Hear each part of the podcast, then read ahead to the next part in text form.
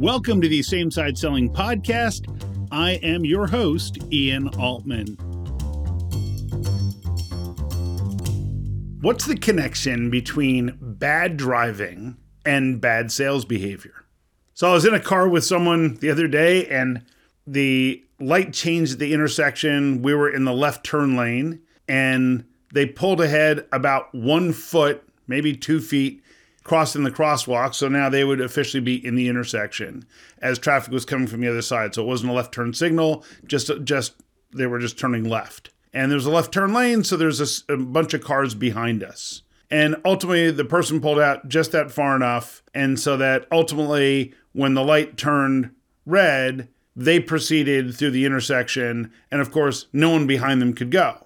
So, what's the lesson there? Well, what happened is, is there's nothing that the person did that was illegal. There's nothing they did that would necessarily be dictated as a dangerous play.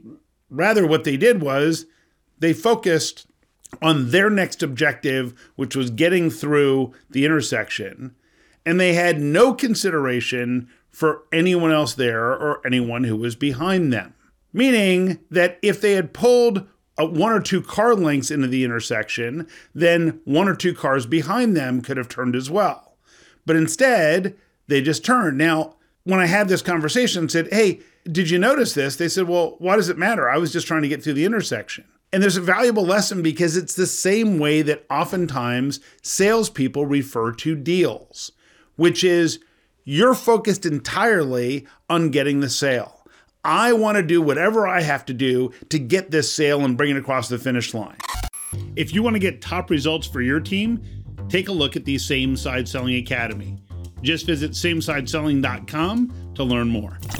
And the problem is that when we do that, you're not on the same side as your client because, with almost no exceptions, are you in a situation where the client is thinking to themselves, man, what we really want is we want to buy something. No, your client wants to solve something. Your client wants to achieve something. Your client wants to take whatever they're buying from you to accomplish something else.